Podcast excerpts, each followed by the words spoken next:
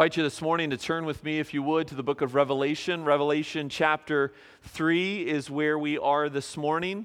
If you're here visiting with us again, welcome. We have been studying for the past several weeks uh, the churches uh, of the book of Revelation, these seven churches. We've looked already at four of them. We have two to go because the seventh one we've already covered uh, in recent years, and so we're going to look at two more. You remember those of you who were here uh, the last few weeks, you remember that Ephesus, the church there, had lost its love, its first love. You'll remember that Smyrna was staring persecution in the face, and that Pergamum and Thyatira needed to deal with false teaching in their midst. And we now come this morning to the church in Sardis. Remember, we're making geographically, we're making a loop through what is modern day Turkey and the western coast. We began in the southwest portion of modern day Turkey, moved north, and now we are working our way southeast through the inland valleys of Asia Minor. Sardis was 30 miles southeast of Thyatira, it was situated on a high and narrow strip of land. That's important to know. That's geography that's crucial uh, so just bank that for now. And you'll notice as we read this in just a moment, as I read this in just a moment, that the church in Sardis doesn't receive any commendation. The Other churches are addressed with some encouragement about what they're doing well. Sardis doesn't receive any words of commendation. They don't need any words of flattery because They've heard plenty already. And that's part of the problem with Sardis. And I hope to explain what I mean by that. Jesus wants to point out to this church, and by extension to this church, Ascension Presbyterian, something deeper. He wants to warn them and us of an issue much more deadly and much more subtle than the churches that we've looked at so far have been dealing with. And so follow along and listen with me. I invite you to stand if you are willing and able, out of honor of God's word. Stand for the reading of his word.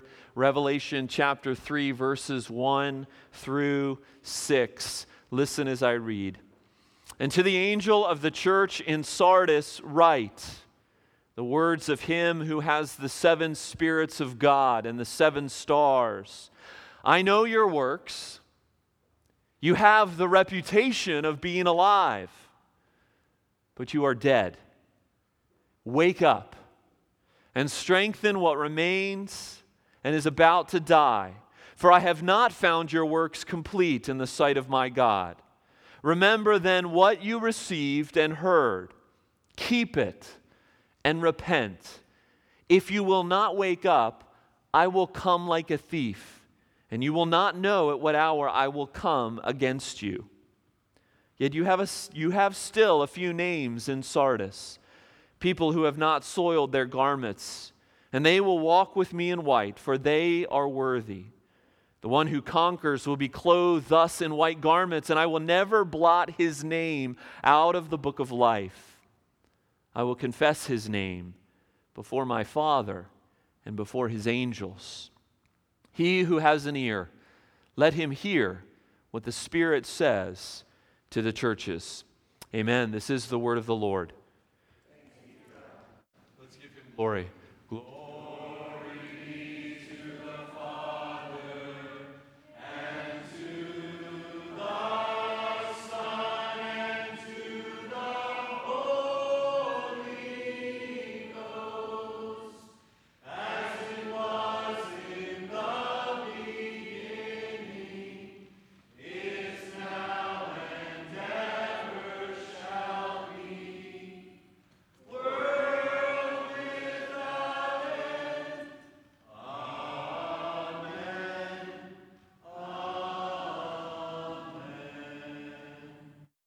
Amen. Go ahead and be seated.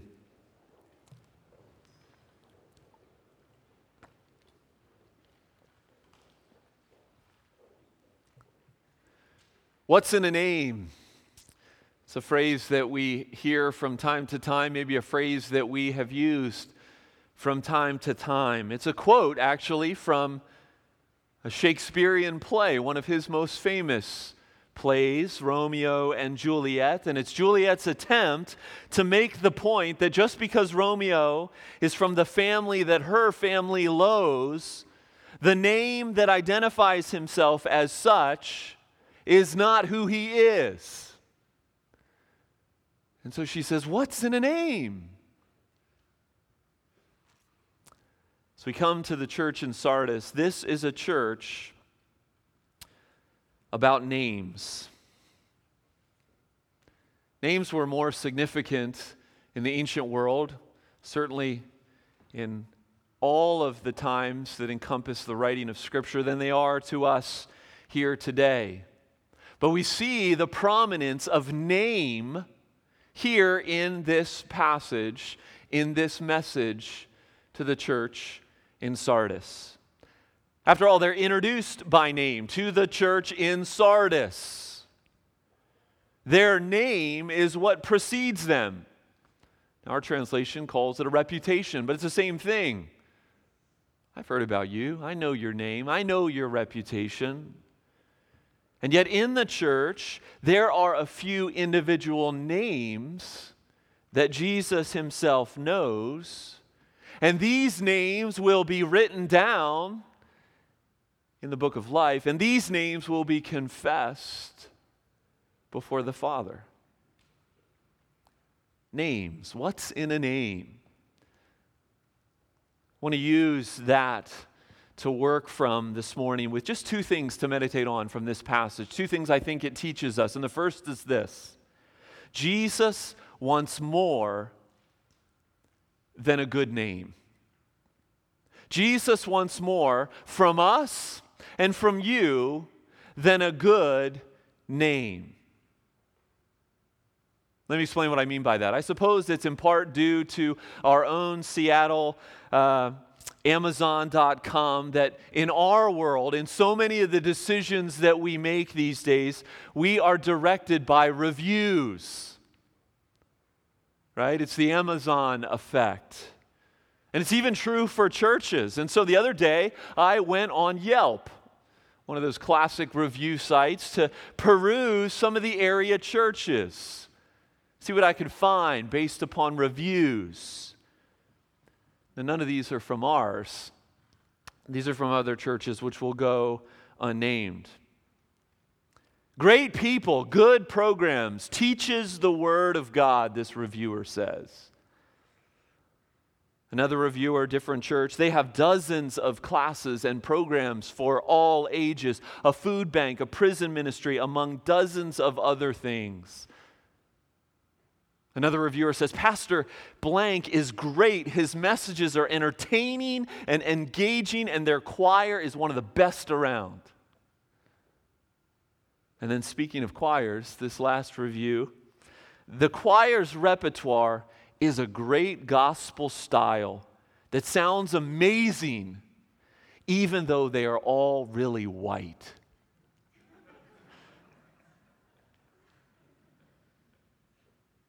I suppose you can learn something about these churches from these comments, but we all got to admit that you can't know what really matters about these churches from just these statements. Looks can be deceiving. reviews can only reveal so much. And the church in Sardis illustrates this because if Sardis were a church in Seattle listed on Yelp today, you might read something like this This church is awesome. I attended their inaugural 2 p.m. service yesterday, which was added because the 8, 10, and the 12 services were to capacity, and the place was rocking. What a great band. They sound just like Coldplay. Their brochure of ministries was eight pages long, and they have something for everyone. Even the city leadership recognizes the good stuff going on here because the mayor of Sardis actually spoke in the service. And he spoke about the need for social justice. So cool. You deaf should check them out. See, Jesus tells the church in Sardis, and he tells us to hear here today, I, I see what you're doing. I see all the busyness that you're about. I see the name that you're making for yourself, but I know what's really going on. And what's really going on is nothing. You're dead. You're dead. Sardis is the first church that we've studied where there's no commendation. I've already stated that. But Sardis is also the first church where there is no mention of persecution. Now, all these churches were existing in the same region at the same time. Why do you think Sardis isn't being persecuted? Well, it doesn't say specifically in our text, but I suspect it's due to the fact that they aren't offending anyone. They blend in. There's nothing in Sardis to warrant them as being labeled outsiders to the culture and to the cultural agenda. Oh, they've made a name for themselves. They are doing a lot of stuff, a lot of good stuff but their condition is worse than Ephesus. These folks are dead, dead on the inside, whitewashed tombs, as Jesus has labeled others. And this is the problem Jesus wants more than a good name. Being the church is not necessarily about doing good stuff. And again, I'm not saying that doing stuff is bad. It's essential. Faith without works, James says, is dead. But the way that we do our stuff and the heart in which we are doing our stuff matters to God. And yet it's so easy to get caught up in reputation. It's so easy to get caught up in appearance. And so, what might a name look like for us in our modern day? Maybe it's, maybe it's the number game the swelling numbers. If we're growing, we must be on the right track, right? Maybe it's programs, if we just have more things to offer. Maybe it's influence, getting invited to serve on the city's religious council. Maybe it's political involvement. I don't even know if they do this anymore, but I've never been to invited to pray at any civic ceremonies or civic events. Maybe it's community accolades. If we only could get on the front page of the Edmonds Beacon. Hear me, these things are not bad.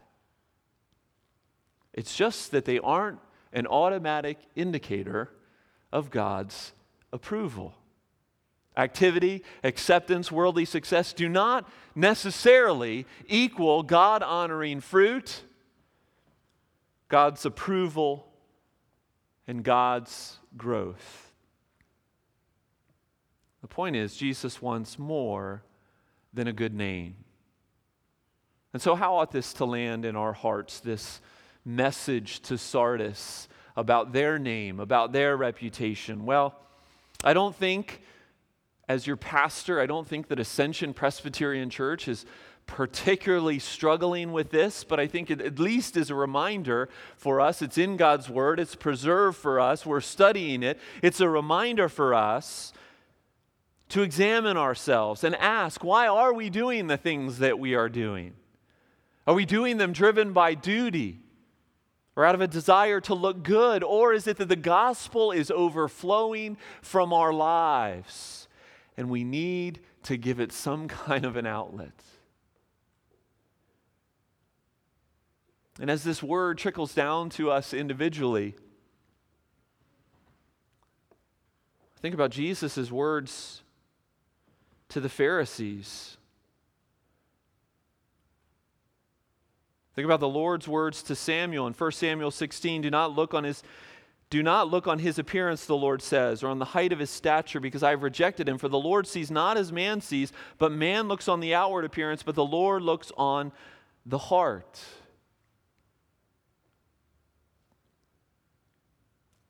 Maybe you're here this morning, you're trying to hide behind busyness. You're trying to hide behind a show of stability in your lives, or maybe you're trying to win God's approval through all of your busyness, through all of your activity. And yet inwardly, you're an absolute mess. And God says, I see you. I know you. And I'm not interested in a good name.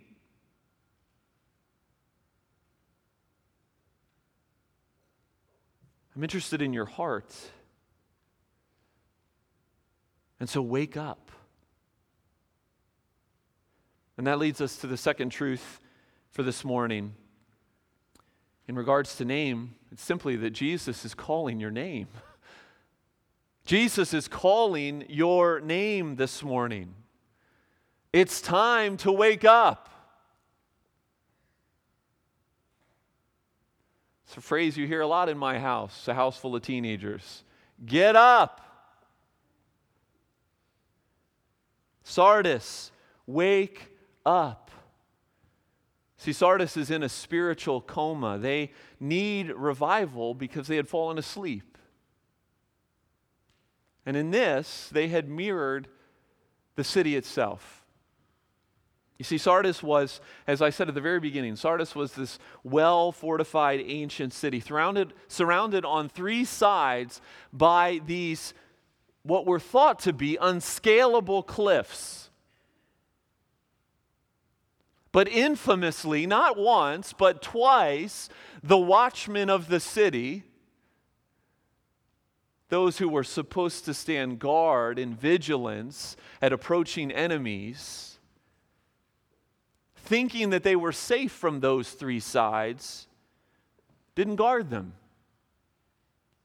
So, first, the Persian army found a way up the cliffs into the city, opened the gate, let the city be sacked, let the city be plundered. See, Sardis was infamous in the ancient world for not just once, but twice being lulled to sleep and safety and ultimately death when they needed to remain vigilant. And so these words that Jesus speaks to Sardis, the church there, are particularly pointed. Wake up.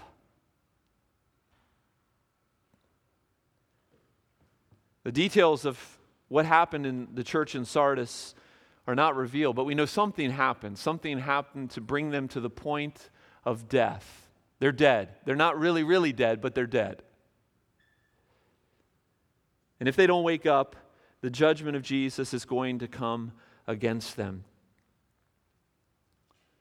Paul exhorted the church at Rome in the same way in Romans chapter 13. Besides this, you know the time that the hour has come for you to wake from sleep for salvation is nearer to us now than when we first believed.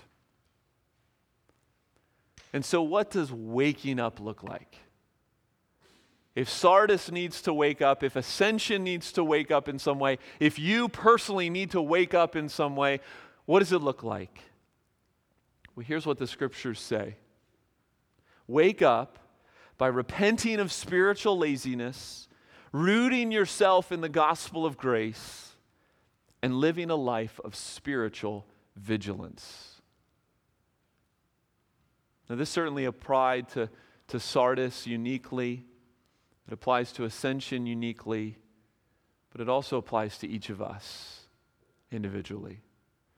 Let me explain. Repent of spiritual laziness. Verse 3 whatever their issues were, whatever our issues are drift of doctrine, duty driven activity, compromise in actions, lack of discipline in spiritual pursuits Jesus is calling them, He's calling us to examine our hearts. To search our hearts, to invite God's Spirit to search our hearts, and then to repent, to turn from it. And He knows that you can't do this alone. He's introduced himself in this letter, in this message. He's already introduced himself as the one who has the seven spirits of God. Numbers in Revelation are highly symbolic. And so when the, the Lord Jesus says he has the seven spirits of God, what he's talking about is that, that number seven being fullness. He has the fullness of the Spirit, and he's ready to pour it out on his church. to bring about revival, to bring about repentance of spiritual laziness. And yes, we confess only He, only you, Holy Spirit, can revive dead hearts. Only you can fan the flame of renewal. So come, Holy Spirit, and do that. Revive our hearts that we might fight the natural tendency of churches, of individuals, to spiritual entropy. Repent of spiritual laziness. That's what waking up looks like, first of all. Then from there, we need to root ourselves in the gospel of grace. Now, you've heard me talk about this again and again. Verse 3 Remember what you have received and heard, keep it.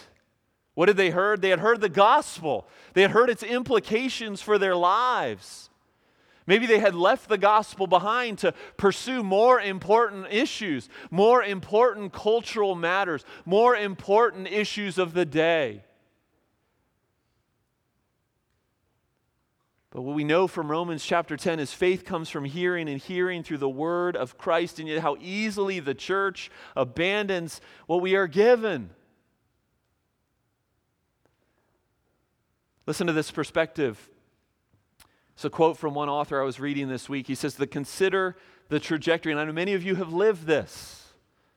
Consider the trajectory of Protestant liberal churches. Though they originated with a strong gospel foundation, today they are known only for their closed closets, food pantries, and hospitals.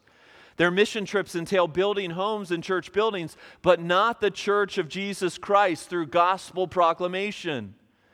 Keeping the gospel does not happen naturally. We must be vigilant, we must remain awake.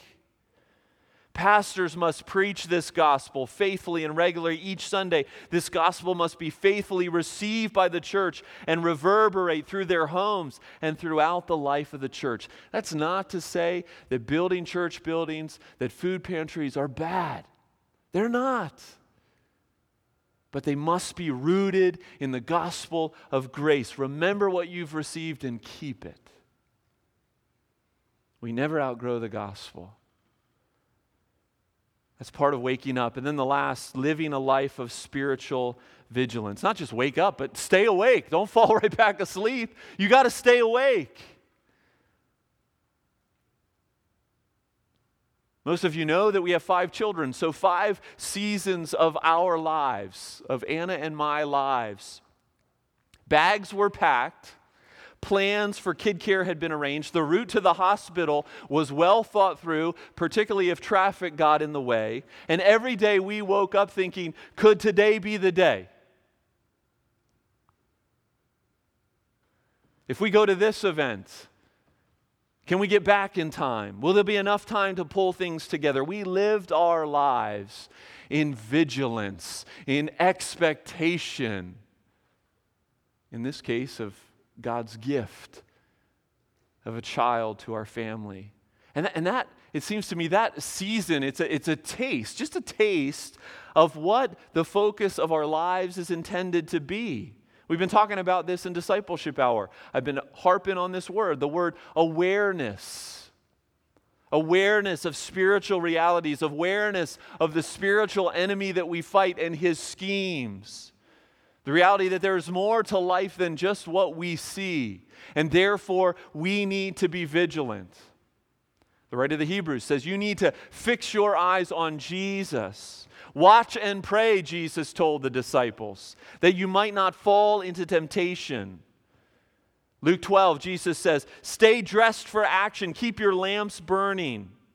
Like men who are waiting for their master to come home from the wedding feast so they may open the door to him at once when he knocks. And so, waking up and staying awake looks like spiritual intentionality. Every day. In some way, it, it changes the rhythm of lives, of our lives. But this is what those who walk with him, verse 4, and those who will conquer, verse 5, have learned to do. And God gives the power. He holds the seven spirits, the fullness of the Spirit to work in you. And, and He gives us one another. I mean, spiritual life, spiritual vitality is contagious.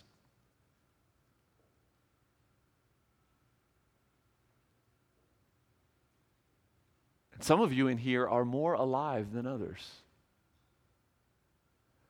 And in some ways, you're like the few names in Sardis that God says, I know you.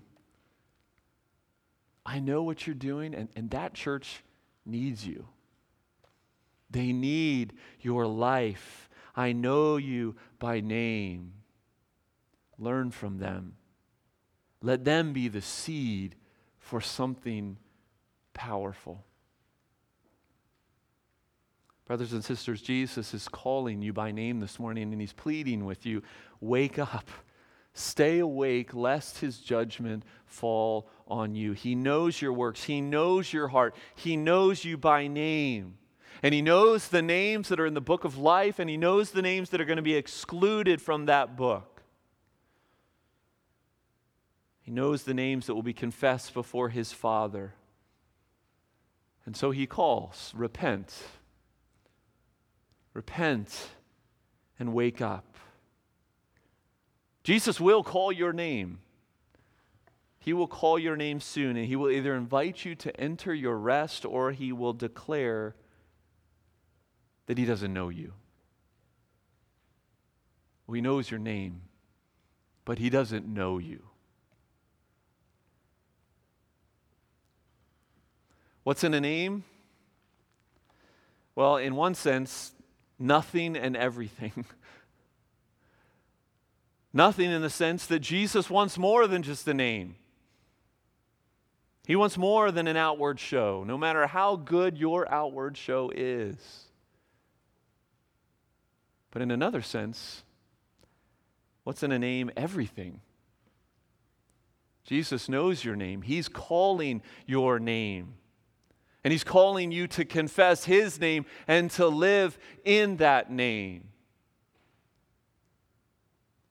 Brothers and sisters, hear and heed his voice today.